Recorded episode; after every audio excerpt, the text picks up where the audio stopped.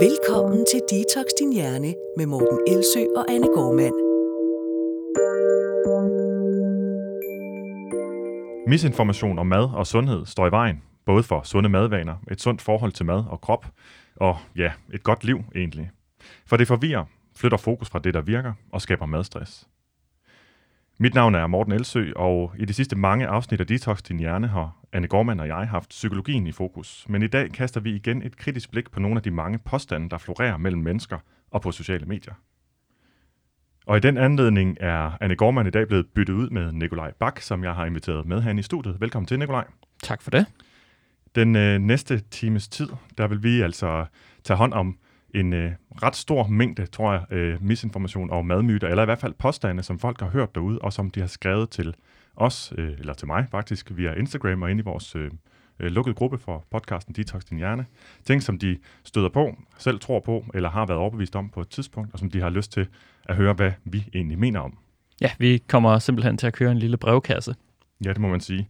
Og vi har sådan helt afsindigt mange ting stående. Jeg har endda lavet sat tal på, og lige nu har vi øh, øh, kortet det ned til 48 forskellige myter. Og det betyder jo også, at vi øh, ikke kan gå i dybden med dem alle sammen, hvis vi skal holde os inden for sådan en nogenlunde øh, tidsramme. Ja, og det er altså efter øh, grovsorteringen, det her. Så det siger lidt om, hvor mange påstande og myter, der er derude. Det må man sige. Øh, det er et godt billede på, hvor meget, øh, ja, hvor meget der flyder rundt derude, øh, hvor meget det fylder. Øh, og også igen et godt billede på, at, at vi jo nogle gange som, som fagpersoner, der gerne bare vil hjælpe folk til at ændre vaner, står først over for, for, en, for en stor forhindring, der hedder, at vi skal få pillet alt det fra, alle de misforståelser øh, fra, som, som lige nu står i vejen for folk. Ja. Men øh, lad os øh, kaste os øh, ud i det, og jeg tænker, at det, når nu det er dig, der er gæst, Nikolaj, så øh, kunne det være øh, passende at starte med den første ting, som vi har fået tilsat, nemlig påstanden, pizza er usund. ja, den kan jeg godt lægge ud på. Jeg, jeg lavede jo et projekt for, oh, er det et par år siden nu, som jeg kaldte pizzakuren, øhm, hvor jeg spiste en pizza om dagen i øh, 6 uger, og endte med at tabe små 3 kilo fedt over den periode. Mm.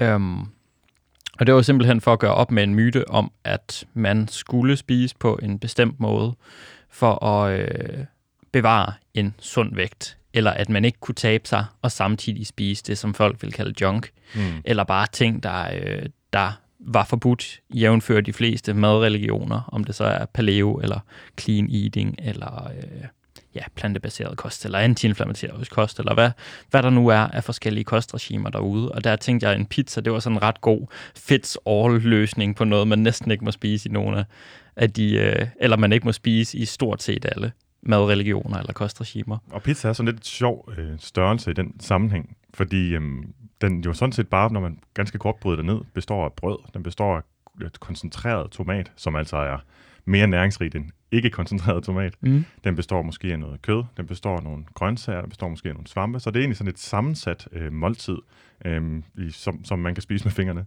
Ja. ja, når man ser på sådan de ernæringsmæssige kvaliteter af en pizza, så er det jo et relativt komplet måltid. Der er også kvalitetsprotein der i fra ost og, og lidt kød og sådan. Øhm, så det er svært at pege på én ting i pizzaen, der gør, at den er usund. Eller det kan vi ikke. Mm-hmm. Øhm, Det man vil kunne gøre, det er, at afhængig af vinkel, så kan man tage hver enkelt næringsstof op og tilberedningen deraf, og så sige, her er der nogle stoffer, som vi skal undgå at få for meget af, her er noget, vi gerne må få lidt mere af. Men igen, sådan, sådan gælder det alle måltider. Ja. det kunne Øhm. vi også se på et øh, stykke broccoli, og, og snakke om det på den måde. Ja, præcis. Fordi man kan, man kan altid få for meget af et eller andet, hvis man spiser nok af det. Og det med at få for meget, det er så måske et perspektiv, som er relevant, mm. øh, når det handler om vægttab. Der er det sådan, at rigtig ofte så spiser vi den portion, vi får, vi får tildelt, hvis man kan sige det sådan. Og her er en øh, portion pizza, den ligger typisk, hvis det er sådan en pizza, man får på en, øh, hvad hedder det, øh, grillbar, skulle jeg til at sige. Ja. Altså, en, en Pizzeria? Man køber, pizza, tak. ja, det kunne jeg slet ikke regne ud, at der fandtes sådan et, et, et, øh, et meget elegant ord for Nej, det. det er også relativt ukendt. Jamen, det må være en helt nyt, tænker jeg, et nyt koncept. Øh, så den, sådan en pizza, man køber sådan et sted, ligger jo tyk, typisk, typisk faktisk mellem 1300 og måske op til 1600 kalorier. Og hvis man spiser det i et måltid, det er som sådan ikke noget problem, men for de fleste mennesker, hvis man ikke øh, har en stor muskelmasse og en høj fysisk aktivitet, så, øh, så er det ret meget for, for et måltid. Mm. Men problemet er så bare, at når man ser det som værende noget, man generelt overhovedet ikke må spise, så vil det være noget, man tillader sig selv. Og så spiser man netop en hel, i stedet for at se det som noget, der netop kan indgå fint i kosten. Og så øh, kan det være for mange mennesker, at de kan have fin mening at stoppe efter en halv pizza. Det skal selvfølgelig have noget at gøre med, hvor sulten man er.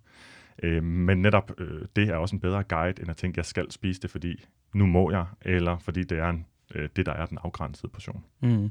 Ja, der er jo altid en kontekst at tage højde for, og man kan sige, øh, under det her projekt, så spiste jeg øh, frysepizza, hvilket generelt indeholder færre kalorier. De ligger måske på lige under 1000, alt efter hvad det er for en. Og så puttede jeg lidt ekstra ost på og sådan, fordi det kan jeg godt lide.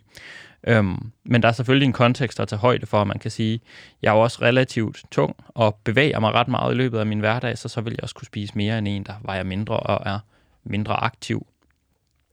Ja. Men det er jo heller ikke fordi, som du siger, at man skal spise en hel pizza. Og det kan jo også være, at man spiser noget dertil, der er lidt mere mættende. Det kan være, at mm. man kommer lidt grønt ovenpå, eller snakker nogle cherrytomater, eller et eller andet ved siden af. Ja. Og det kan også være, at man spiser halvanden pizza, og det passer fint ja. ind, i, ind, i, ind i, hvad man har brug for. Men øh, der er jo, som, som øh, man nok kan høre nu, allerede rigtig mange nuancer, og hvis vi har lige så mange nuancer med til de næste 48 punkter, så bliver det en meget, meget lang podcast. Så jeg tænker, at vi prøver at, at holde os i skinnet og øh, kun øh, tage de vigtigste pointer med per, per linje, vi ligesom ja. har her. Det bliver virkelig en øvelse for os begge to, det her. Det er allerede skidesvært. Mm. Vil du øh, plukke den næste ud så? Jamen den næste, og der er altså ikke nogen prioriteret rækkefølge, det er bare øh, sådan, som de er kommet ind. Det er ideen om, at man bliver oppustet af kulhydrater. Og det er jo en sjov øh, fortælling til helt generelt, en sjov sætning, fordi der er flere ting i det, som ligesom kræver at blive defineret. For mm. det første, hvad betyder oppustet? Og øh, er det alle kulhydrater, eller, eller hvad er det for nogle? Altså, vi spiser jo ikke kulhydrater, vi spiser jo kost, der indeholder måske mm. mere eller mindre kulhydrater. Øhm, så først og fremmest, så, så tænker jeg måske, det er relevant at tænke over, hvor, hvor stammer ideen fra? Jamen, hvis den kan have noget at gøre med nogle oplevelser, folk har, så, øh, så er det sådan, at når folk har haft en oplevelse af noget, så er det rigtig ofte, at de tænker, øh, de også godt ved, hvorfor de har oplevet det. Altså, hvad der er årsagen til, at man er oppustet på et givet tidspunkt. Øhm, og oppustethed kan altså bare føles som en mave, der er udspilet. Det kan også være, at man føler sig flatulent, og så må man selv google, hvad det betyder. Øh, ja, tak, Nikolaj. øhm, men den oplevelse, som jeg hører folk egentlig beskrive, det er blot, at øh, om aftenen føler man sig oppustet. Og mm. så har man rigtig ofte spist kulhydrater om aftenen. Især øh, gælder det for folk, som synes, de ikke må spise kulhydrater. Altså det der, når, hvor viljestyrken er sluppet op som har spist noget med kulhydrater i, om det så har været pasta eller det har været brød. Det kan også være rigtig ofte, at folk de gør det efter aftensmaden, også der, hvor man virkelig føler, de tilladende tanker kommer ind, og man craver et eller andet, og så spiser en masse øh, hvidt brød for eksempel, eller også bare spiser en masse slik. Øhm, og så er det klart, at ens mave vil være mere udspilet om aftenen generelt, end den er om morgenen, fordi den, man har fyldt med mad i løbet af hele dagen. Og så øh, især, hvis man fylder den ekstra meget med mad i løbet af aftenen. Mm. Så det med at tænke, at det har med kulhydrater at gøre, det, det er en tanke, der er nærliggende, hvis det er det, man har fået fortalt. Og så vil man også være meget mere tilbøjelig til at lægge mærke til de oplevelser, hvor man er oppustet, samtidig med, at man har spist kulhydrat, og ikke på samme måde være opmærksom på alle de gange, man er oppustet, fordi man har spist noget, der ikke har været kulhydratholdigt. Ja, eller oppustet, i hvert fald uden man har spist noget, der er kulhydratholdigt. Ja. Eller man har spist noget kulhydratholdigt og ikke blevet oppustet. Mm. Så øhm, det, det, der er godt generelt at spørge sig selv og andre om, når der kommer sådan en fortælling, eller det man kan kalde en sandhedspåstand, baseret på et enkelt individs oplevelse, det er, hvad kunne en alternativ forklaring være? Og den alternative forklaring er her ofte jo altså bare, at folk har spist meget på det tidspunkt. Mm. Og at man måske også har et øhm, anstrengt forhold til, at ens mave buler ud af om aftenen. Og hvis man så kobler det med kulhydrater, så får man et anstrengt forhold til kulhydrater. Rent ernæringsteknisk, fordøjelsesteknisk, så er der ikke noget særligt oppustende ved kulhydrater generelt. Men øh, en kost med masser af kostfiber kan for nogle øh, mennesker øh, føre til, at øh, tarmbakterierne i tyktarmen begynder at producere øh, ret meget øh, gas. Og mm. det kan give øh, den her oppustede fornemmelse også. Ja, men ikke fordi det er farligt eller uhensigtsmæssigt. Det er egentlig, man kan sige, det er snart tværtimod, fordi at de her... Øh, tarmbakterier bliver ja, fodret, ikke? Ja, lige præcis. Yes. Hvis vi skal øh, bevæge os videre, så er der også blevet spurgt, hvor meget frugt er for meget. Det er jo sådan noget, der øh, aldrig rigtig ses i øh, praksis, med mindre at man begynder at skære noget med, væk med vilje. Altså jeg vil jo sige sådan helt kort, at øh, hvor meget frugt er for meget, jamen det vil være, hvis man samlet indtog for mange kalorier. Det er sjældent, man kommer til at gøre det ved at spise mere frugt, fordi det simpelthen er så mættende. Men det kan også være, at man har et kostregime om, at man skal spise rigtig meget frugt øh, og grøntsager for eksempel, så det begynder at tage pladsen fra noget andet næringsrigt. Fordi hvis vi kun lever af frugt og grønt, så er det heller ikke sundt. Mm-hmm, præcis. Så, så som det altid er, så kan man vurdere, er det noget, der får kaloriebalancen til at gå ja, ud af balance, eller mm. er det noget, der på den anden, en anden vis forskubber balancen, øhm, sådan at vi ikke får øh, det, vi har brug for fra andre fødevarer. For det er sådan, at, at frugt er ikke en komplet kilde til næring. Det giver os rigtig mange forskellige ting, som vi kan bruge, men øh, der er ikke særlig højt proteinindhold, for eksempel. Der er meget lavt fedtindhold også, så det er ikke noget, vi vil trives på. Så på et tidspunkt, så vil man altså antage, at man jo mere frugt man spiser, jo mindre spiser man af andre ting, have en dårligere og dårligere sammensat kost. Ja. En, øh, en god sådan hovedregel, det er, at noget er for meget, når det gør, at en samlet kost ikke længere harmonerer med det første kostråd, som er øh, spis varieret, mm. ikke for meget, og være fysisk aktiv. Så øh, hvis man nu spiser så meget frugt, at ens kost den til sidst kun består af frugt, så er den ikke længere varieret kosten. Øhm, og selvfølgelig heller ikke, hvis man spiser for mange kalorier samlet set. Men det er altså ikke noget, frugt øh, specifikt har nogen stor effekt på ens kalorieindtag, som man ellers hører, at frugt er fede, når det er meget kalorieholdigt, det er meget sukkerholdigt. Mm. Det er altså det er ret mættende relativt til, hvor mange kalorier frugt indeholder. Jeg tror, jeg har aldrig hørt, at det skulle være, altså at folk tror, at det er meget kalorieholdigt. Jeg tror netop, at folk de bare tænker, at det er fedende, fordi det indeholder sukker. Ja. Og det kunne så være en, en myte mere, eller det ved jeg, at den også dukker op, som vi allerede godt kan, øh, kan, øh, kan tage op nu. Jamen er, øh, er frugt fedende, fordi det indeholder sukker? Så det er et stort klart nej. Hvordan definerer vi så, øh, altså, skulle vi afgøre om noget er fedende, om det er frugt eller noget som helst andet? Jamen, øh, det er der ikke noget, der er. Der er ikke noget, nogen fødevare, der går ind og har en eller anden særlig effekt på vores fedtlæring, som, som gør, at man kan kalde det i sig selv fedende. Altså, det har ikke nogen iboende fedende egenskaber.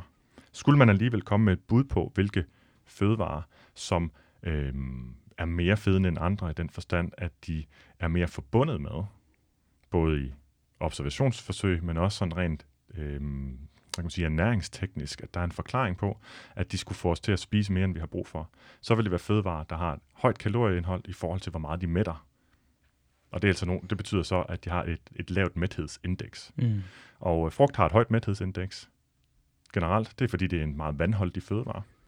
Øh, og den er også øh, fyldt med kostfiber, den fylder, der er masser af volumen. Øh, så det er nok en del af forklaringen. Øhm, og så ved man også fra studier, at det ikke, altså frugtindtag er ikke forbundet med øh, øget risiko for overvægt. Nej.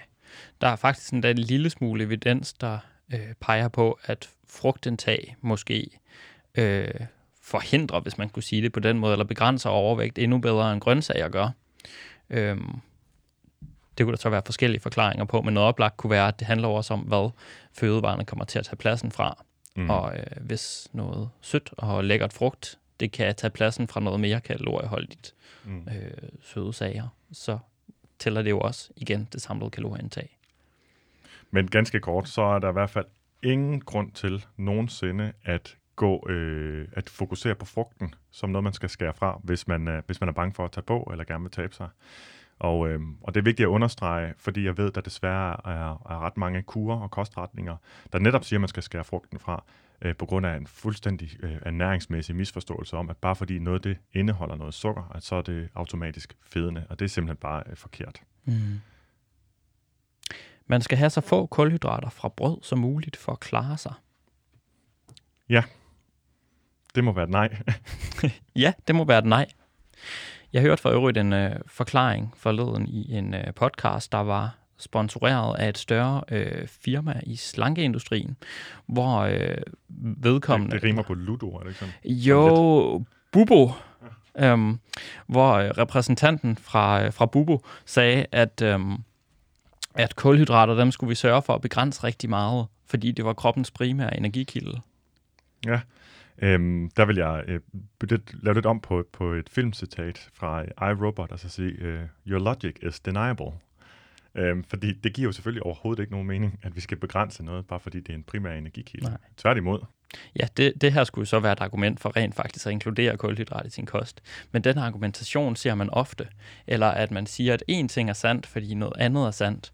Øhm, jeg mener, du fik ind i indbakken med, at øh, fedt det mættede, fordi at hjernen var lavet af fedt. Ja. Det, og det er jo også sådan en logik, der, der ikke hænger sammen det er korrekt, at hjernen den er lavet primært af fedt. Der er i hvert fald mange fedtstoffer i, øh, i hjernevæv. Mm. Men det har jo ikke noget at gøre med fedthed, og- eller mæthed og fedt. Nej, overhovedet ikke. Det er det, der hedder non sequitur. Altså, Mm. mm. det følger ikke deraf. Og, og, og det er jo det, ernærings... Øh, debatten, hvis man kan sige det sådan, eller alle de påstande, der kommer, de er præget rigtig meget af det, der hedder fejlslutninger, eller logiske fejlslutninger. Der er jo ingen, øh, altså, det følger ikke af, at hjernen er lavet af fedt, primært, at vi så bliver mere mættet af fedt. Det er jo altså trods alt ikke hjernen, der spiser, og selv hvis det var tilfældet, ville det heller ikke hænge sådan sammen. Der er simpelthen ikke nogen øh, logik og spore deri. Og sådan er det med rigtig, rigtig mange af de ting, som vi hører. Og hvis man så føler sig en lille bitte smule ramt, og tænker sådan, gud, jeg er for dum, jeg tror på de ting, så vil jeg bare lige understrege, at øh, man, øh, det at finde ud af, om det er logisk eller ej, kræver, at man tænker objektivt, kritisk og rationelt. Og det gør man ikke, så snart man er bare det mindste i sin følelsesvold. Og vil man, er man desperat for at for eksempel opnå et vægttab, så vil man rigtig, rigtig ofte, øh, ja, vil den desperation i sig selv gøre, at man håber, det er sandt, det man læser. At man tænker, at de har ret, det folk de skriver, fordi man bare så gerne vil øh, have en løsning. Og så står man altså det kritiske filter fra. Så det har ikke noget at gøre med, at man er dum. Det har noget at gøre med, at man på det tidspunkt ikke har tænkt kritisk, og det har der været en god forklaring på. Der er jo i det hele taget en grund til, at man bruger den her slags argumenter. Det er jo fordi, de virker overbevisende. Ja, absolut. Øhm, det, der på overfladen netop virker logisk, virker som om, oh, der er en fysiologisk forklaring. Det er egentlig det, man også kunne kalde en form for pseudovidenskab. Det virker som om, der er en eller anden fysiologisk forklaring på, hvorfor fedt skulle være særligt mættende, og det er så fordi, at hjernen skulle bestå af fedt. Og det Mm. mm. giver jo så ikke mening, hvis vi grænsker det. Men det er jo så nok også værd at nævne her, at selvfølgelig er det forkert. Men det er ikke bare forkert, at der skulle være en sammenhæng mellem de to ting. Det er også forkert, at, at øh, fedt er særligt mættende. Mm. Som makronæringsstof er det nok det, der mætter mindst per kalorie. Ja, det er jo også en myte, der er blevet spurgt rigtig meget ind til. Øh, keto-kost generelt, det her med, at øh, fedt er særligt mættende. Det kan vi se, det er det ikke. Det er noget af det, der hænger sammen med et lavt mæthedsindeks i fødevarer, og mm. det er Mm. også noget af det, vi kan se, vi har spist mere af hen over de sidste årtier, i forhold til, at folk generelt indtager flere kalorier, og det ligesom er forklaring på fedmeepidemien. Altså så specielt tilsatte fedtstoffer er noget af det, man har spist, spist mere af. Mm. Øhm, så er der også den her myte om, at man skal spise fedt for at forbrænde fedt. Ja. Det er igen sådan et øh, ulogisk argument. Øhm, fordi det er klart, at man forbrænder mere fedt, hvis man spiser mere fedt, men det taber man jo ikke kropsfedt af. Så vi må også skelne mellem, hvad er det for noget fedt, vi spiser, og hvad er det for noget fedt, vi forbrænder fra Ja. kroppen. Præcis. Det har der været nogen, der har, der har netop har forklaret, at når man drikker sådan en bulletproof coffee, så sætter man virkelig gang i fedtforbrænding. Mm. Og det er jo øh, sandt. Det er bare forbrændingen af det fedt, du lige har hældt ned i maven, og altså ikke det fedt, der sidder på fedtdepoterne. Og øh, uden at skulle øh, komme ind i, hvorvidt det er, øh, giver mening at tabe sig eller ej, så er det i hvert fald tit det, øh, folk de sigter efter. Og for, når man fokuserer på at øge sin fedtforbrænding, så vil det netop være, fordi man ønsker at, at, at reducere sine fedtdepoter. Mm. Og det gør man altså ikke ved at, for, ved at hælde mere øh, fedt indenbords, øh, for så at sætte gang i forbrændingen af det i stedet for. Nej. Jeg ved ikke, om vi skulle gå lidt mere i dybden, bare lige en anelse mere omkring øh, keto, fordi det vil blive spurgt rigtig meget til. Ja, Ganske kort kan du forklare, hvad øh, keto-kost det er. altså ketogenkost er jo, at man spiser et øh, meget, meget lavt indtag af kulhydrat, relativt lavt, lavt indtag af protein, og så spiser man rigtig meget fedt for at sætte kroppen i sådan en tilstand, hvor den øh, bruger ketonstoffer som energi, som er sådan et produkt af, ja, når man spiser rigtig meget fedt og ligesom lever på det. Ja, og ikke spiser nogen kulhydrater. Ja, også lige præcis. Lige præcis. Øhm, det er også en tilstand, man kan komme i øh, gennem faste, og derfor så er der sit, tit sådan nogle paralleller med, hvad der bliver påstået i ketogenkost og i fastediæter. Og nogle gange bliver det også anbefalet sådan i kombination. Så det er sådan en tanke om, at man kan hacke kroppen til at blive sådan en fedtforbrændingsmaskine. Mm.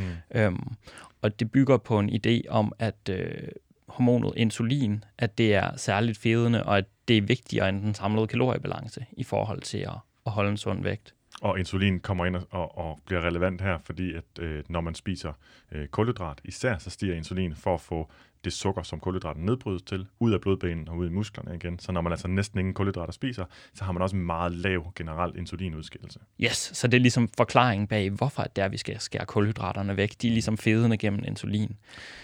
Men det er de ikke. Mm. Øh, det feder ikke at spise kulhydrat, hvis ikke man er i et samlet overskud. Nej, der er en, fysik, en fysisk lov om energibevarelse, der ligesom trumfer, at man kan have midlertidigt forøget fedtlæring og midlertidigt sænket øh, fedtlæring, som er det, insulin blandt andet påvirker. Det har altså intet at gøre med den samlede øh, lagring eller opbevaring eller forbrænding af, af, af fedt i vores krop. Det er noget af det, der er meget, meget veldokumenteret i nogle store, velkontrollerede studier. Der har været meget, meget dyre at lave. Ja, ja. Og, og du snakkede om, øhm, om, at folk ser det her ketogen kost eller ketose som en måde at hacke kroppens system på. Jeg vil så måske i stedet sige, at øh, det at kalde det, altså det at promovere en ketogen kost eller keto, det er i stedet en måde at hacke vores hjerne på til at tro, at vi nu har fået et godt argument for at fokusere på ketonstoffer, øh, som skulle være et mål for, hvor, hvor godt vi er i gang med at leve sundt eller at tabe os. Og, øh, og det er det jo selvfølgelig ikke. Det er det, man kalder et pseudomål, som i øvrigt overhovedet ikke hænger sammen med, hvorvidt man er på, på rette vej. Men det er rigtig smart at få folk til at fokusere på, øh, om der er ketonstoffer i, øh, i urinen, fordi så vil man derefter tænke, nu, nu er jeg on track. Men der er altså ingen sammenhæng mellem, om man øh, går i ketose og om man taber sig. Mm. Og der er folk, der taber sig på ketokost, fordi at det lige for dem medfører, at de er et kalorieunderskud. Øhm, og det er selvfølgelig også dem, der er mere tilbøjelige til at lægge deres resultater op og fortælle historier om det. Men der er altså også dem, der begynder at hælde smør i kaffen og øh, spise meget mere fedt i deres måltider generelt og tager 10-20 kilo på og føler sig som kæmpe fiaskoer. Ja. Så for nogen virker det selvfølgelig til, til vægttab, hvis det gør, at de kommer i et kalorieunderskud. Men generelt må man bare sige, at jo mere restriktiv man gør en kost, og jo mere man indskrænker folks øh, muligheder for at spise efter deres egne præferencer og deres hverdag og præmisser, jamen, jo større chance for, at de er der for, at de ikke trives på den her kostdel, men også, at de oplever afsavn, og at de kommer til at overspise alt det, de har forbudt. Og det stemmer jo godt overens med en, øh, jeg mener ikke, den er publiceret, men en metaanalyse, som, som nogle øh, andre øh, kostnørder, lidt ala os, med, med, som, som dog har publiceret anden forskning, har lavet. Øhm, jeg, jeg har i en story et sted, det kan også være, vi kan, vi kan linke dig til, ja. øhm, som, som finder, at der ligesom er nogle få grupper af mennesker, som kan holde en keto-kost, en ketogen kost i en, i en længere periode, og det er typisk folk, som er øh, ekstremt dedikeret, og det vil sige, det er altså folk, der er indlagt på et hospital i, for, i et øh, ketoseforsøg, altså ketogen kostforsøg, eller folk, som i forvejen øh, skal øh, forsøge at finde ud af, om, om de vil trives bedre sportsmæssigt, altså topatleter, der vil prøve at tjekke, om deres præstation påvirker sig, derfor så prøver det et helt år.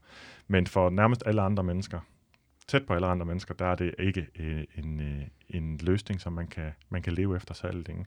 Og så er det jo så heller ikke en løsning overhovedet. Man har simpelthen bare flyttet fokus hen på noget, der er ligegyldigt. Ja, fuldstændig. Næste myte. Det mørke på laksen er det, der federe. Det er det der sådan, altså jeg tænker, at det er det der stykke, der hvis man får sådan et stykke gravet laks, så er der sådan noget mørkt, træls noget ja. op ved der. Jeg tror, det er der, hvor cirka sådan rygvirvlerne sidder på laksen uden at være sådan super skarp på lakseanatomi. Nej, det er heller ikke så. Det er lang tid siden, jeg har fileteret fisk. Ja, og jeg tænker også, øh, jeg synes også, man ser det bare, øh, det, det, den del af laksen, der ligger ud mod skinnet, der, det vil også, øh, der vil også være noget mørkt der. Ja, det er rigtigt. Der er sådan brunt lag rundt om. Så uden at kunne være super skarpe i lakseanatomi og sige, hvor det mørke på laksen det præcis sidder i forhold til lakseskelettet, så kan vi i hvert fald sige, at det mørke på laksen ikke feder. Det er i hvert fald forkert at sige, at det federe, hvis det igen skulle have en anden særlig fedende øh, egenskab hos os. Øh, hvis lad os sige, at øh, det er sådan, og det ved jeg ikke, om det er, at fedt øh, procenten er højere i den del end i det andet, så er der jo nogle sjove øh, øh, ting, man så allerede kan, kan snakke om her, som relaterer sig til, hvordan vi generelt forholder os til, hvad det er, vi skal fokusere på. For det første, så er den del ekstremt lille. Så selv hvis den var rent fedt, 100% fedt, den øh, brune del af laksen, mm. eller den mørke del af laksen, jamen så vil det ikke give mening at have fokus derpå. Fordi det vil, det vil have med så få kalorier at gøre i sidste ende. Øh, så det selvfølgelig ikke gør nogen forskel. Og dermed er det et godt billede på det detaljefokus, som øh, forskellige påstande omkring ernæring øh, ligesom inviterer til. Og hele tiden bilder os ind, at det er i de her små detaljer, at, øh, at den store forskel skal hentes, uden at det bliver sagt. Og det tror jeg, det er vigtigt lige at få understreget, at når man møder, møder sådan noget, der minder bare lidt om sådan en påstand, altså noget med, det er den her lille detalje, du skal fokusere på, så ved du, at du har at gøre med noget information, som ikke er brugbart, og måske også en formidler, der ikke har forstået øh, essensen af, hvad ernæring det handler om. Fuldstændig enig. Så er der også blevet spurgt en del til børn og sukker, og øh, blandt andet om børn de kan få for meget sukker, og hvornår for meget er for meget, og også specifikt til sukker og hyperaktivitet hos børn. Ja, skal vi starte med den sidste? Ja, den har du skrevet en øh, stor artikel om. Ja, så nu vil jeg prøve at, at lave en meget, øh, meget, meget kort gennemgang af, hvad man har fundet ud af. Det, som jeg synes måske er det, det sjoveste ved den myte, det er, at den er blevet punkteret tilbage i midt-90'erne. Fordi allerede dengang havde man undersøgt det her, den her sammenhæng, der måske skulle være mellem indtag af sukker og, og hyperaktivitet hos børn, øh, i så mange forskellige studier, så man kunne samle dem alle sammen i en metaanalyse og komme ud med et resultat, som er til at øh, stole på. Og det man fandt ud af dengang, det er, at der er ikke nogen sammenhæng mellem sukkerindtag og hyperaktivitet. Børn bliver ikke hyperaktive af sukker. De render ikke på væggene eller opfører sig dårligt eller noget som helst øh, som konsekvens af at indtage sukker. Det man til gengæld har fundet ud af, det er, at når forældre tror, deres børn har fået sukker, så øh, oplever de dem som værende mere hyperaktive. Og det er sandsynligvis en, et godt eksempel på, hvordan øh, myter kommer til at påvirke vores opfattelse. Fordi vi har det, som hedder sådan bekræftelsesbias, altså vi har en tendens til at lægge mærke til, når noget bekræfter det, vi tror på, og ikke lægge mærke til, når noget afkræfter det, vi tror på, eller i hvert fald ikke bekræfter det. Så når forældre er i biografen med deres børn, der har spist 100 eller 150 eller 200 gram slik, men sidder øh, og er overhovedet ikke hyperaktive, sidder fuldstændig stille og ser film, så lægger de slet ikke mærke til det, og tænker ikke over det som et datapunkt i deres øh, indsamling af viden omkring sukker og hyperaktivitet. Men når de har været til børnefødselsdag og kommer hjem og er hyperaktive, eller er hyperaktive til børnefødselsdagen, jamen så tænker de, at det må have noget med sukker at gøre. Og det er den måde, fortællinger om, om kosten øh, påvirker, øh, hvad det er, vi ser, og hvorfor vi meget hurtigt kan blive overbevist om det, vi har fået at vide, fordi vi så leder efter eksempler på, at det passer. Ja, det er også sjovt, at man kan se, at forældre, der tror, at deres børn har fået sukker, at de bliver mere kontrollerende og mere sådan overvågende omkring deres, øh, deres børn, fordi de forventer at se den adfærd. Mm. Og det kan man sige, det er måske også noget af det, der så er med til at forstærke det hos børnene, den her kontrollerende adfærd. Det ved jeg ikke, om det medfører noget, noget ny adfærd hos dem, men det kunne man jo kunne man jo godt forestille. Jo, altså når børn mærker, at de vil blive kontrolleret, så ja. prøver de at bryde fri af det, fordi børn er jo født med vilje og selvbestemmelsesbehov. Øhm, så derfor så kan man altså næsten skabe, ikke bare næsten, man kan skabe den situation, man leder efter, for igen at få noget, der bekræfter det, man har, det, man har hørt. Der er jo nemlig lavet forskning, der tjekker det der, og det skal ikke være, at der gav de to grupper af børn, de ene skulle have sukker, og de andre skulle have øh, noget med aspartamsødet, øh, noget aspartamsødet øh, saftevand. Men det var slet ikke børnenes adfærd, der blev tjekket. Det var forældrenes adfærd, for i virkeligheden havde ingen af børnene fået sukker. Og så fik forældrene så bare at vide, at deres barn havde fået sukker, og så skulle vi se, hvordan de reagerede. Det var der, man fandt ud af, at de simpelthen forældre bliver hyperaktive, når de tror, at deres børn får sukker. Ja, det er et ret nice studie. Så mener at de havde sat videokamera op, eller sådan noget til at, til at filme forældrene. Yes.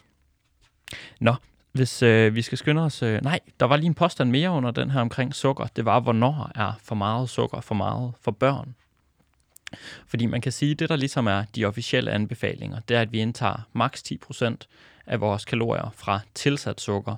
Og det er altså vigtigt lige at byde mærke i, at det er tilsat det her, så det er for eksempel ikke frugtsukker, der hører derunder. Det er det tilsatte øh, sukker i fødevarer. Og hvor man kan sige, at de fleste voksne ligger faktisk øh, under den her grænse. Så de fleste voksne indtager ikke for meget sukker. Det, der er ved børn, det er, at de lettere kan komme til at få for meget sukker, simpelthen fordi de har en lavere kropsvægt.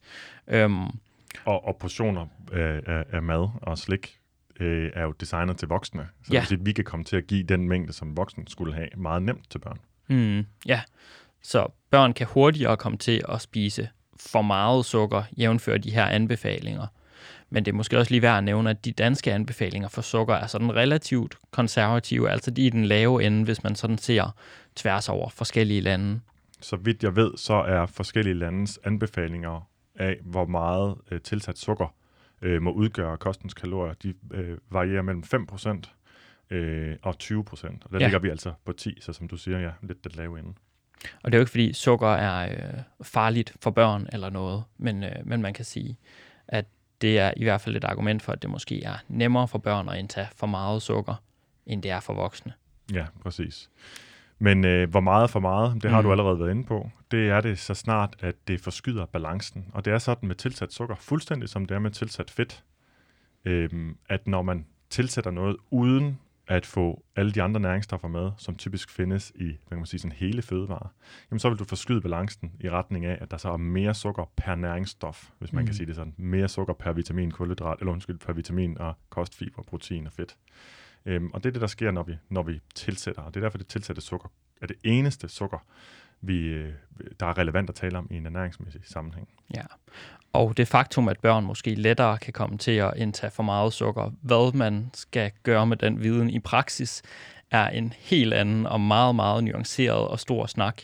Øhm. Man kan starte med at læse den bog, Anne Gorman er har skrevet, der hedder Madro, Lige hvor præcis. man, hvor man øh, også lærer, at, at det at fokusere på sådan noget ikke rigtig giver mening, hvis vi rent faktisk gerne vil have, at børn skal spise mindre slik. Det er en helt, helt anden vej rundt, men den skal vi nok ikke få åbnet op for nu. I stedet så tænkte jeg, at vi kunne tage øh, og læse den her op, eller jeg kunne tage og læse den her op, og, og lægge den over til dig, Nikolaj. Øhm, ideen om, at vores stofskifte kan gå i stå. Ja, det kan det godt. Hvis vi dør, så går det i stå. Ja. Indtil da, så, øh, så kører stofskiftet ufortrødent. Det må man sige. Det, øh, det ligger jo i forlængelse af den her myte om det, man kalder starvation mode. Det, at man øh, spiser så lidt, at forbrændingen den bliver nedreguleret rigtig meget, eller går helt i stå. Eller måske faktisk, at man spiser så lidt, at man tager på. Øhm, det er sådan en, en myte, der er opstået ud fra en oplevelse om, at man kan godt føle, at man næsten ikke spiser noget, men at vægten ikke rykker sig, øh, eller at man faktisk tager på. Men hvis vi skal se sådan rent fysiologisk på det, så er det også korrekt, at forbrændingen den vil falde under et vægttab. Men det er altså primært, fordi vi kommer til at veje mindre, så der er mindre krop, der forbruger energi, og vi skal desuden også bruge mindre energi på at bevæge kroppen rundt. Og så kan der også være noget med, kan vi som, se... Som nok må være den største faktor for Ja. de fleste. Ja. Ja, og vi kan også se, at måske hvis man spiser meget lidt, at man så bliver mindre aktiv, og at nogle personer bliver øh, særligt mindre aktive, end andre gør, altså gennem det her, vi kalder need. Men det er ikke fordi, at kroppen på magisk vis holder op med at bruge kalorier, eller at forbrændingen den stopper helt.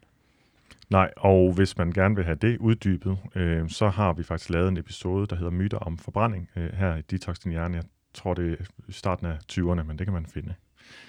Øhm, så tænkte jeg også, at vi skulle øh, lige øh, besøge nogle, et emne, som ikke har været så meget oppe øh, de sidste par år, som det var årene før det, nemlig gluten. Og der har vi både øh, hørt øh, af, af fået, fået myten, eller hvad hedder påstanden, om at gluten er sundt, og dermed også, at glutenfrit er undskyld, gluten er usundt, og at glutenfrit er sundere øh, tilsendt. Hvis vi skal tage udgangspunkt i myten om, at glutenfrit er sundere, fordi det er jo lidt blevet lidt sådan et buzzword på øh, alt fra brødprodukter til havregryn, hvor man kan sige, at havregryn indeholder stort set ingen gluten i forvejen. Øhm, men der kan selvfølgelig være folk, der ikke tåler gluten, øh, fordi de har den sygdom, der hedder cøliaki, hvor det giver mening at undgå gluten helt. Og det er omkring en halv til en hel procent af Ja. befolkningen, og man skulle meget gerne være klar over det, forhåbentlig, hvis Ja. ja. man fejler det. Det er, øh, det er ikke særlig mange. Men man skulle næsten sige, at det forholder sig omvendt, som at glutenfri produkter øh, er mindre sunde generelt set end de normale versioner, der indeholder gluten. Så for eksempel, hvis vi nu ser på glutenfrit brød øh, eller tilsvarende bagværk, der er glutenfrit, så vil man ofte have et mere øh, forarbejdet produkt, der er mere kalorietæt. Det har ikke samme fylde, fordi at noget af det, der rent faktisk giver brølle, det, brølle, brød, giver brød den her nice fylde og volumen og den her hævningsevne, det er faktisk øh, glutenproteinet, der giver brødet den der elasticitet. Og, øh, og det gør selvfølgelig, at man måske indtager flere kalorier gennem det. Men man bruger også ofte rismel i de her øh, typer glutenfri produkter. Øh, og ris er overhovedet ikke farligt i sig selv, men hvis man spiser det i store mængder, så indtager man lettere for meget af det her kraftfremkaldende stof, der hedder uorganisk arsen.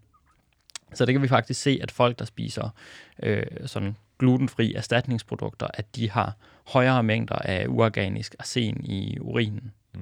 Og man kan selvfølgelig ikke sige øh, specifikt, at det kommer til at have nogle konsekvenser. Nope. Øhm, så det er ikke, fordi man skal være bange for det, hvis man altså har cøliaki og lever glutenfrit. Det skal man simpelthen gøre. Det er, for, for, altså, det er meget, meget farligt, usundt at spise gluten, når man har cøliaki. Så det er fantastisk, at der er en masse produkter, men det betyder også, at har man friheden til at vælge mellem glutenholdige og glutenfri produkter, altså fordi man ikke har cøliaki, så giver det som udgangspunkt mere mening at holde sig til normalversionen og ikke til den øh, korrumperede version. Ja, specielt hvis det er det, man, øh, man bedst kan lide, og det er det altså for de flestes vedkommende, fordi at gluten i brød, det, øh, det laver bare lækre brød. ja, det er det, der giver den her krumme struktur, elasticitet og luft og alt sådan noget. Ja, og så tror jeg i virkeligheden også, at vi fik øh, aflevet delen om, at øh, gluten er usundt. Du lytter til Detox Din Hjerne med Morten Elsø og Anne Gormand.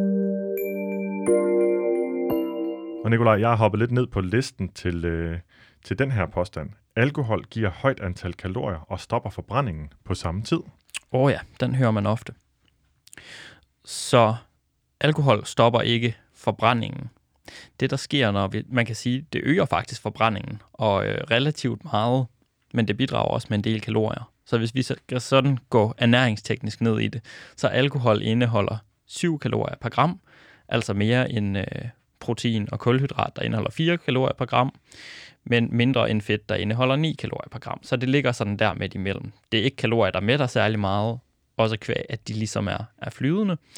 Men vi bruger en del energi på at nedbryde alkohol, så cirka 30% af kalorieindholdet per gram alkohol, det bruger vi ligesom på at nedbryde alkoholen. Og der vil jeg lige tilføje den nuance, at det ikke engang kun er nedbrydning, men det faktisk også er den måde, alkohol påvirker os på øh, kognitivt, altså det, at vi øh, ja, påvirker vores hjerne, og det i sig selv øh, kræver noget energi, at skulle skabe de signalmolekyler, øh, som alkoholindtag medfører. Men det er lidt i, i nørdehjørnet. Jeg synes bare, det er lidt sjovt. Ja, og øh, det med, at det stopper forbrændingen, det passer ikke. Det, som jeg tror, den myte er opstået ud af, det er, at forbrændingen af kalorier, så at sige, prioriteres til, at det er alkohol, man bruger som energikilde, simpelthen fordi alkohol det øh, er et giftstof, og det vil kroppen gerne have nedbrudt relativt hurtigt. Øhm, men det ændrer jo ikke på den samlede kaloriebalance. Nej, så, så argumentet har igen lyttet øh, logisk på overfladen, at fordi at kroppen prioriterer, øh, at øh, forbrænde alkohol, og kun alkohol, eller primært alkohol, når man har det i, i blodet, så kan vi jo ikke forbrænde det andet, der er. Så det her momentane skift over til at forbrænde et andet næringsstof, skulle i sig selv gøre, at det var fedende. Men, men der har man igen, altså det er ligegyldigt, om du bruger elmotoren eller, eller benzinmotoren først, når du er ude og køre en anden strækning i en hybridbil. Øh, det er sådan set underordnet, hvad du benytter dig af. Der er bare stadigvæk den samme mængde energi, øh, en endelig mængde energi til rådighed. Rækkefølgen, du benytter dig øh, af tingene af, er fuldstændig ligegyldig.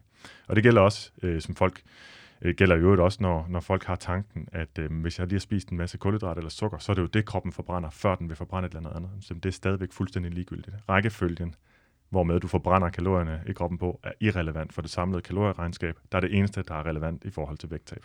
Ja, har du været i kalorieunderskud over en periode, om det så er en dag, eller en måned, eller et år, så har man også tabt sig i den periode.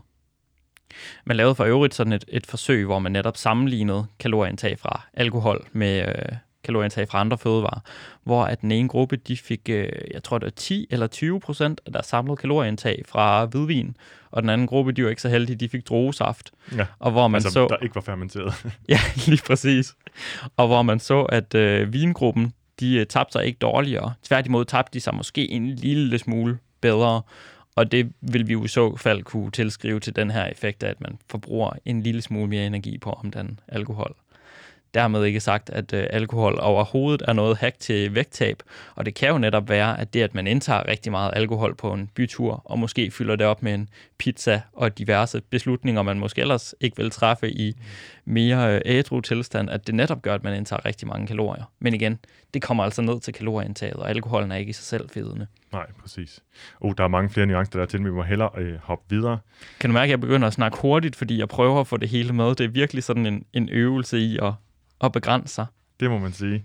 det er heldigvis ikke altid, at vi behøver at begrænse os sådan, og det øhm, kunne være, at jeg også lige nu skulle indskyde, hvorfor det er, det lige præcis er dig, jeg har med som gæst. Og det er fordi, vi to jo underviser sammen på kurset i evidensbaseret ernæring, som jo næste gang øh, forløber her i slutningen af januar næste år. Og der, det har vi jo skabt blandt andet, eller øh, jeg skabte det oprindeligt, men, men hæv dig med ind til at, til at, til at hjælpe med det. Øhm, netop fordi, at det er nødvendigt at få rigtig mange nuancer med, især omkring de vigtigste madmyter. Og derfor så tror jeg også, at vi begge to har lidt svært ved faktisk at behandle dem her kort, fordi der er ret mange og ret vigtige nuancer til stort set alle emnerne. Men med det sagt, så tænker jeg, at vi fortsætter så vidt muligt vores lyngennemgang af så mange madmyter som muligt.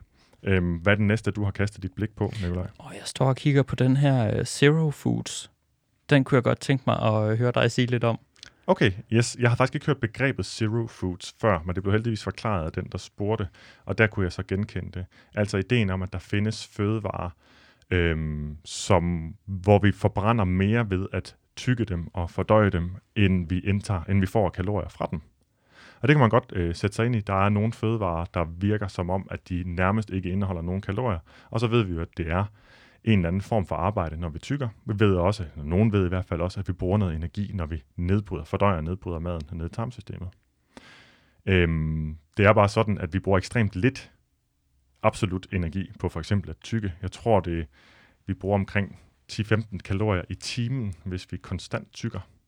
Øhm, så hvis man så kigger på sådan en selleristang, som jeg har hørt myten om før, at hvis du spiser selleri, så forbrænder du mere, mens du spiser det, end du får tilført altså det simpelthen er en slankende fødevare øh, af den vej, jamen så, så har den altså et kalorieindhold, jeg tror det ligger på omkring 30-40 kalorier per 100 gram.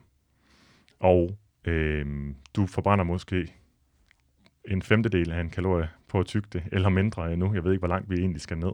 Men meget, meget, meget lidt. Og så er det sådan, at selvom der går noget energi til fordøjelse ned i tarmsystemet, så er det altid en fraktion af de kalorier, der tilføres. Og hvis det så bare er 10 eller 20 procent, jamen så vil stadigvæk kun, øh, så vil det så være øhm, øh, øh 3,5, 4, undskyld, øh, 3-5 kalorier måske, der ryger der. Så samlet set, så vil kalorieregnskabet altid per fødevare, du indtager, være positivt. Altså du har altid bidraget med energi samlet set. Så der findes altså ikke nogen fødevare, der giver minus energi. I hvert fald ikke, hvad jeg har kunne finde frem til. Nej. Der er en, øh, der er en mere her. Der er så bare vedkommende har bare skrevet, spis dig gravid. Sådan som en ordre? Måske. Altså, det, det gjorde jeg jo sidste gang, jeg var på sushi-buffet, troede jeg. Men gad vide, om man kan spise så optimalt efter at blive gravid, at man kan blive gravid helt uden at... Det kan godt være, det er, i virkeligheden er det, der forklarer den der Jomfru Maria-ting. Øhm, jeg ved det ikke. Jeg tror nu i virkeligheden, det var, det var dæk over noget, hun ikke havde lyst til, at andre skulle vide. Men, øh, men nu er vi ude, uden for vores fagområde. Så øh, i forhold til at kunne spise sig gravid, så er det jo klart, at det nok i virkeligheden ikke handler om, at man bliver gravid af det kost, man spiser, men at man kan øh, afhjælpe ufrivillig barnløshed ved at spise på en bestemt måde. Det er et emne, som på trods af, at min kone og jeg ikke har kæmpet med fertiliteten, som stadigvæk ligger mig nært, fordi jeg ved fra mange øh, bekendtskaber, øh, hvor stor en, en en igangværende sorg det er at være øh, ufrivillig barnløs.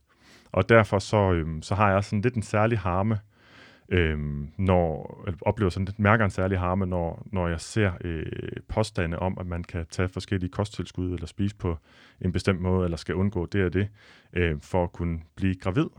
Øhm, ikke mindst, øh, både fordi det typisk er forkert, mm, men lige så meget fordi, at det lægger ansvaret og også øh, skylden hos, øh, hos den person, som kæmper med problemet, på trods af, at det rigtig ofte er noget, de enten har meget ringe eller ingen kontrol over. Ja, man kan faktisk ofte høre det formuleret, som om det netop er deres skyld. Altså som om, du, hvis, hvis du vil det, så vil du ikke være barnløs. Mm-hmm. Det handler bare om, at du skal træffe de rigtige mm. valg, så, så, øh, så kan du få dit barn. Så der er rigtig mange, der får oplever en kæmpe, kæmpe stor øhm, skam og dårlig samvittighed. Øhm, og, og netop føler, at de selv er skyld i deres, øh, i deres ufrivillige barnløshed. Og det, det er de jo så altså ikke. Mm. Og der kunne man jo for øvrigt trække en mere eller mindre direkte parallel over til nogle af de udsagn, der bliver sagt om overvægt i diætkulturen. Og det er jo netop et symptom på diætkulturen, det her med, at hvis vi har en udfordring, så er det noget, der først og fremmest skal fikses gennem kosten. Og det skal gøres på en meget begrænsende og restriktiv måde, der kræver rigtig, rigtig meget mental båndbredde. Men lige så vigtigt er det selvfølgelig også at få, øh, at få sagt, at det er ikke øh, detaljestyring af kosten, der øh, gør nogen forskel for, for ens fertilitet og for, hvorvidt man får børn eller ej. Øhm, det er ikke der, øh, det, det er ikke det, der spiller øh, en rolle, og det, som man jo også ofte får serveret som de kostråd, der skulle, der skulle medføre, at man kunne blive gravid, jamen øh, det vil typisk bare være øh, de samme typer kostråd, som hvad end en alternativ behandler normalt vil øh, foreslå, eller et eller andet, der minder om stenalderkost, og noget med noget sundt fedt, og så igen en pseudovidenskabelig forklaring om, at det så har noget med øh, hormoner at gøre, som så kan påvirke fertiliteten. Øhm, det er jo en af de emner, der er på listen her, som er så øh, stort og også så vigtigt, så jeg tænker, at det, det kræver sin egen podcast, hvor vi kan komme sådan helt øh, i dybden med det. Og i en sådan episode, der vil vi nok også øh, komme ind på øh, nogle af de påstande, der kommer fra, fra, fra mange af dem, der, der promoverer det, de kalder hormonkurer. Altså at man på en eller anden måde kan, kan få en eller anden øh, madmæssig hormonterapi og få styr på sine, øh, sine kønshormoner, både i forhold til øh, øh, humørsvingninger eller andre sådan, øh, bivirkninger ved menstruationscyklus, øh, eller øh, overgangsalder og selvfølgelig også øh, fertilitet, men det er simpelthen for stort et emne at gå ind i nu. Jeg vil øh, hellere bare sige, at det er øh, primært noget pseudovidenskabeligt bullshit, det hele. Øh, fordi så, så har vi alligevel givet folk noget med herfra. Fordi vi skal jo også øh, prøve at nå så mange som muligt på listen. Det må vi jo så ligesom evaluere her til sidst, om det er en god idé at prøve at nå meget, når vi har lyst til at få nuancer med i virkeligheden. Men det næste, som jeg lige vil lægge over til dig, øh, Nikolaj, det er den her påstand, at føde, undskyld, at forarbejdede fødevarer er dårlige. Ja, og der kunne man jo først og fremmest spørge, hvad menes der egentlig med forarbejdning? Øhm, fordi hvis forarbejdede fødevarer de er dårlige, så skulle vi jo spise alt råt. Det er der jo så også nogen, der gør i uh, raw food-tilgangen. Men, øh, ja, jeg vil sige, at de hopper en stor fødevaregruppe over, ja. i, i og med, at det tit er raw food veganisme. Øhm, jeg øh, forventede faktisk, at der var tartar på menuen, da jeg besøgte en raw food bar for en 10 år siden, men der tog jeg så altså fejl. Det var der ikke. Nej. Men det er helt grundlæggende forkert. Det er igen en af de myter, hvor vi øh, bare kunne svare nej til, men hvor man bliver nødt til at uddybe lidt. Så forarbejdning kan både være med til at sænke øh, hvad hedder det, indholdet af nogle forskellige næringsstoffer, som er gode for os, men det kan også være med til at øge tilgængeligheden af nogle næringsstoffer, som vi har brug for. Mm. Altså, så for eksempel, øh, hvis vi ser på tomat, så vil der faktisk være højere tilgængelighed af det, vi for eksempel kalder lykopen, øh, som er sådan et, et plantestof, der findes i tomater. Ja, som er det, der farver det rødt, men som også er måske forbundet med nogle helbredseffekter. Ja, så øh, der er mere tilgængeligt lykopen i ketchup, eller pizzasauce, eller barbecue sauce, eller sådan noget, end der er i rå tomater. Øhm, og det er jo bare flere eksempler på, at det, at et produkt bliver forarbejdet, gør det ikke i sig selv usundt. Mm-hmm. Man kunne også argumentere som, for, at sådan noget som et øh, produkt som ost er meget kraftigt forarbejdet. Øhm, men det bidrager, bidrager stadigvæk med kvalitetsproteiner, med calcium og med diverse andre ting, som vi har brug for. Og igen er det jo også svært i det hele taget at snakke om, er fødevarer dårlige, hvis vi ikke ser på alt det, vi ellers spiser. Klart, du kan ikke se på fødevarer på den måde i isolation. Det er vigtigt at, at have med. Og derfor så kan man ikke sige, at at fødevare, øh, en bestemt fødevare eller en fødevaregruppe er, mm. er usund helt generelt, men, det, men, men nuancerne netop omkring forarbejdning er vigtigt. Som du selv siger, så kan øh, forarbejdning øge tilgængeligheden af forskellige næringsstoffer, som vi har brug for. Det kan også sænke den. Vi kan fortynde øh, øh, hvad kan man sige, kvaliteten af det, vi spiser, hvis man får noget, øh, en fødevare, en færdig ret af en slags, der er øh, billig, og det er typisk også et tegn på, at der er masser af fyldstoffer i, i stedet for, hvad man ellers kunne have få, fået. Fyldstofferne er ikke et problem i sig selv. De fylder bare og tager pladsen fra noget andet, som vi også var inde på før.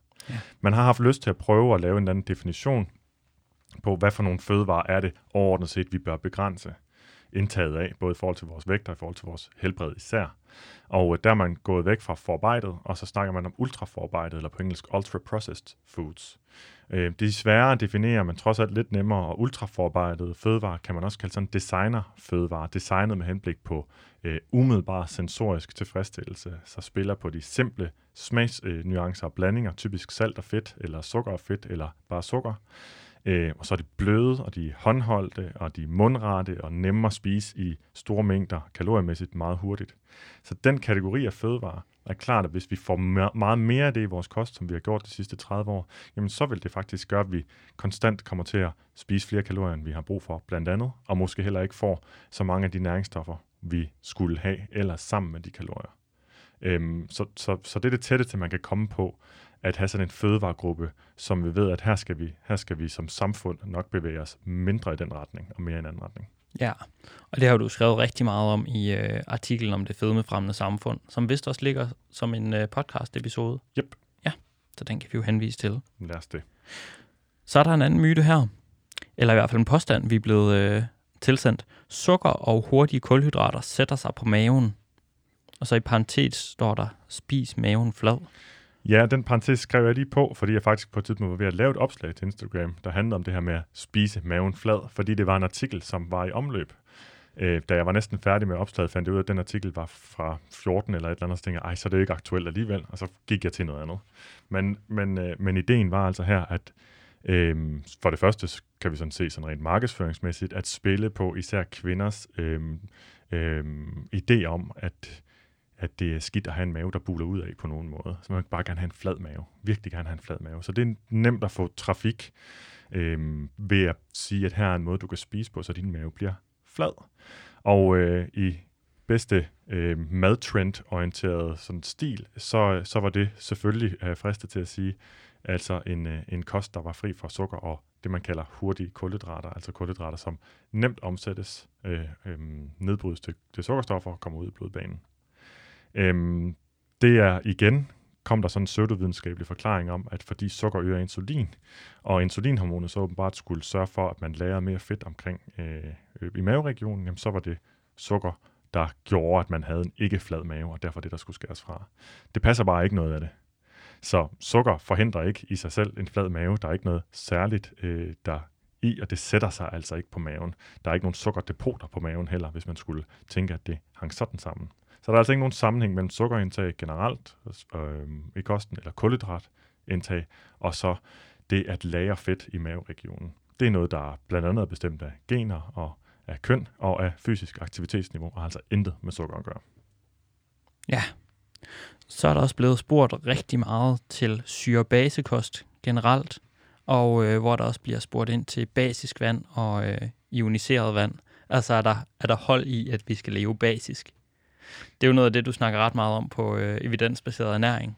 Ja, det er en af dem, som jeg synes er sjov at, at gå i dybden med. Hvor kommer øh, ideen fra? Hvad er, har været rationalet for at tro på det til at starte med? Og hvordan, øh, hvad er årsagen til, at vi tror på det i dag? Øh, og hvad er i virkeligheden virkeligheden om det? Så ganske kort har, har det været en madtrend og en kostidé, som kommer fra den alternative medicin, hvor man øh, mener, at måden, vi spiser på, påvirker kroppens sådan pH-værdi, eller blodets pH-værdi egentlig. Og at hvis vi øh, spiser for syreholdig mad, så er det det, der er årsagen til alle lidelser. Og det er sådan et godt tegn på, at du, har i gang, øh, du er i gang med at læse om noget, som er forkert.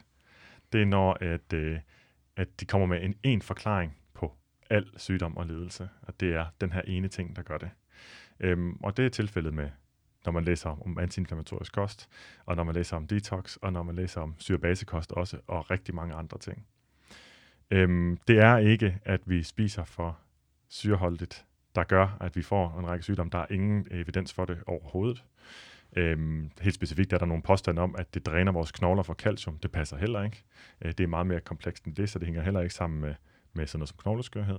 Og der er ikke noget at hente øh, ved at fokusere på at spise øh, kost, der påvirker vores krop til at blive mere basisk. Det er også sådan, at vores kost heldigvis ikke påvirker vores blods pH-værdi i, i nogen nævneværdig grad, fordi den skal nemlig ligge på et meget, meget snævert niveau mellem 7,35 og 7,45, tror jeg.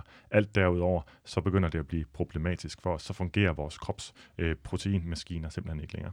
Ja, hvis man kunne påvirke blod-pH'en gennem, hvad man spiste, så ville det være ekstremt uheldigt det ville betyde, at vi aldrig havde sådan kunne overleve, uden at, at yde en stor grad af kognitiv kontrol og planlægning af, hvordan vi spiser, fordi så vil vi alle sammen blive syge øh, og dø af det. Og det er jo altså kun øh, lige her de sidste 50-100 år, at vi har beskæftiget os aktivt med, hvad det egentlig er, vi spiser. Ellers så har det altså været noget, der er foregået øh, mere på sådan intuitiv maner, må man sige. Ja. Der bliver også spurgt, kan chili, mørk chokolade og citron øge forbrændingen? Hvad siger du til den, Nikolaj? Jeg vil sige øh, ja, fordi hver gang vi spiser noget, så øger vi forbrændingen en øh, lille smule. Men det er øh, for det første i et fuldstændig irrelevant omfang, og når vi spiser ting, så bidrager de jo samtidig med kalorier. Og der er vi jo øh, lidt tilbage til den her idé om øh, zero foods. Og det øh, omfang, man kan påvirke forbrændingen i gennem kosttilskud, der for eksempel er baseret på chili eller alle mulige andre stoffer. Hvis man kan det, så er det bare i så lille en størrelsesorden, at det flytter fokus fra noget, der vil være meget, meget vigtigere. Det er lidt som det brune på laksen, øh, som, som også var et eksempel på, at det er nemt at få folk til at fokusere på ligegyldige detaljer, fordi det er det, vi næsten er blevet skolet med, at der er en eller anden hemmelighed, der er en eller andet, et eller andet hack, øh, fordi det, det, i virkeligheden bare er rigtig svært at ændre på sine spisevaner. Men i stedet for så at kigge på dem, så kigger man på, på, øh, på nogle andre, lad lidt sige sådan, øh, ernæringsmæssige eller fødevaretekniske detaljer, øh, fordi det appellerer mere til os, og vi tror, vi så har fundet løsningen måske derover. Øh, det, der jo sker rent teknisk, når man så begynder at fokusere på de ting, det er, at man så ikke fokuserer på at ændre sin adfærd nævneværdigt, eller også så fokuserer man på at ændre adfærd øh, på en måde, som har ingen eller praktisk talt ingen effekt, som, som vil være tilfældet her. Der er også blevet spurgt en del til mælk, og specifikt om det er nødvendigt at drikke i forhold til knoglesundhed. Og det er jo lidt sådan en, øh, sådan en sort-hvid debat, man, man kan læse omkring mælk på nettet, at øh, enten så er det rigtig, rigtig farligt og faktisk årsag til knogleskørhed, eller også så kan man læse, at det er super vigtigt at indtage mælkeprodukter mm. af hensyn til, at vores knogler de skal opbygges normalt og blive stærke. Og sandheden ligger nok et sted derimellem, som det ofte er, når man hører sort-hvide sandheder. Men at mælk bidrager med nogle mineraler, specielt calcium, som har en betydning for vores knoglesundhed og opbygning af knoglemassen, men at vi altså også kan få calcium fra andre kilder. Så det er ikke fordi, at man nu, øh, hvad hedder det, helt automatisk, fordi man spiser vegansk for eksempel, at man så får svage eller dårlige knogler. Men det kan være måske, at det vil være en god idé, alt efter hvordan ens kost ser ud, at tage et tilskud af calcium. Og det er jo også noget af det, der, der bliver tilrådet i, øh, øh, fra Fødevarestyrelsen, at hvis man mm. ikke spiser mælkeprodukter overhovedet, at så er det nok en god idé at tage et tilskud af calcium. Og apropos Fødevarestyrelsen, så lige præcis mælkeprodukter, det er jo et emne, du har øh, snakket meget mere om i en øh, video.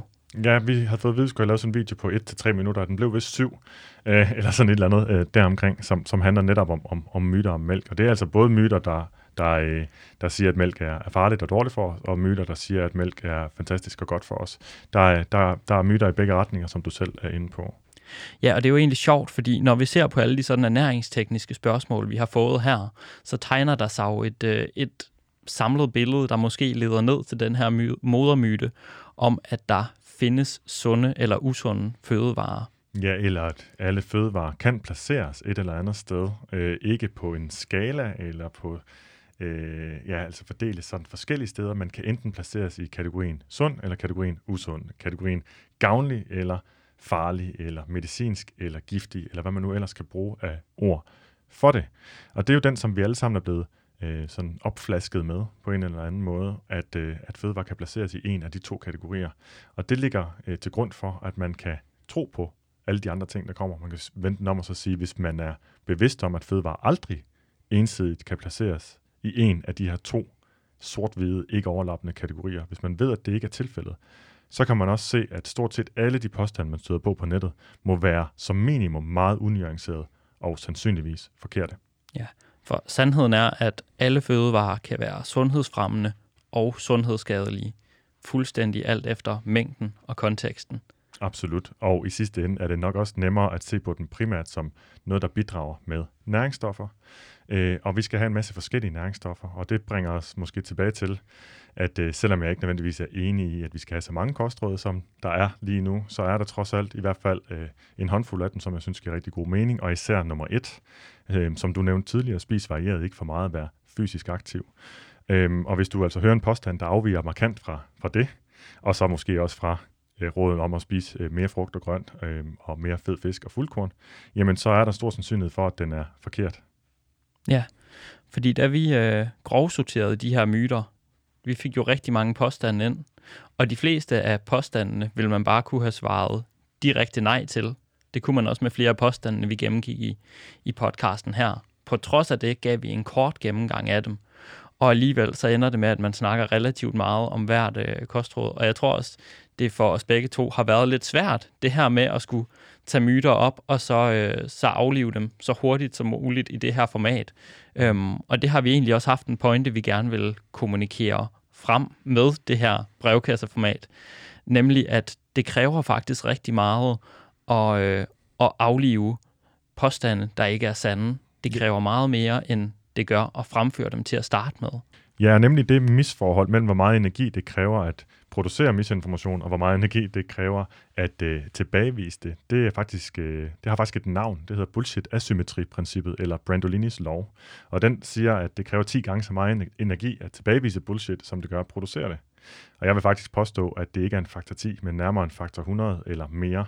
Øhm, det er i hvert fald øh, min oplevelse efterhånden, fordi hvert eneste af de emner, vi har her, kunne man have talt om i minimum en halv time, hvis man skulle have bare nuancer med, øh, nok nuancer med til, at jeg egentlig synes, at det, det er tilfredsstillende.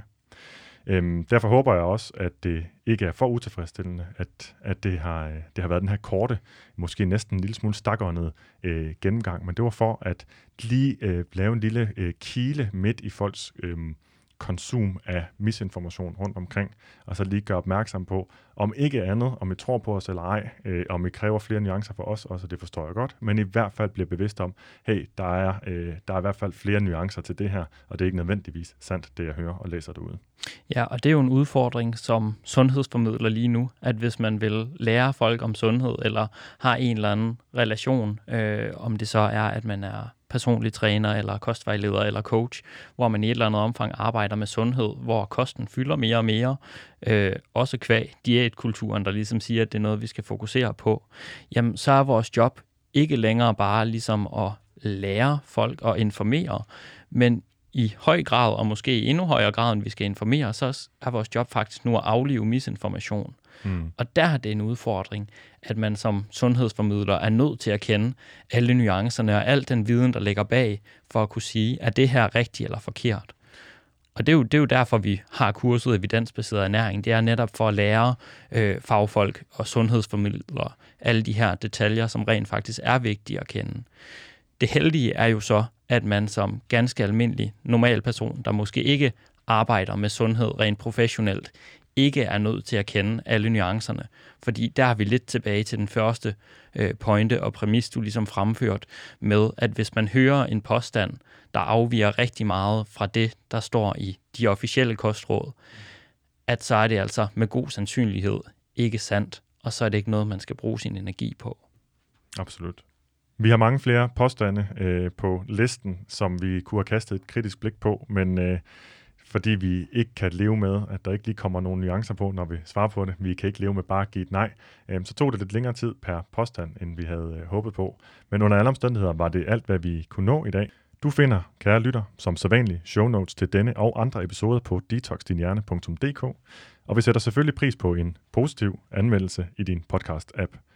Mange tak for besøget til dig, Nikolaj. Selv tak. Og tak til alle jer, der lyttede med.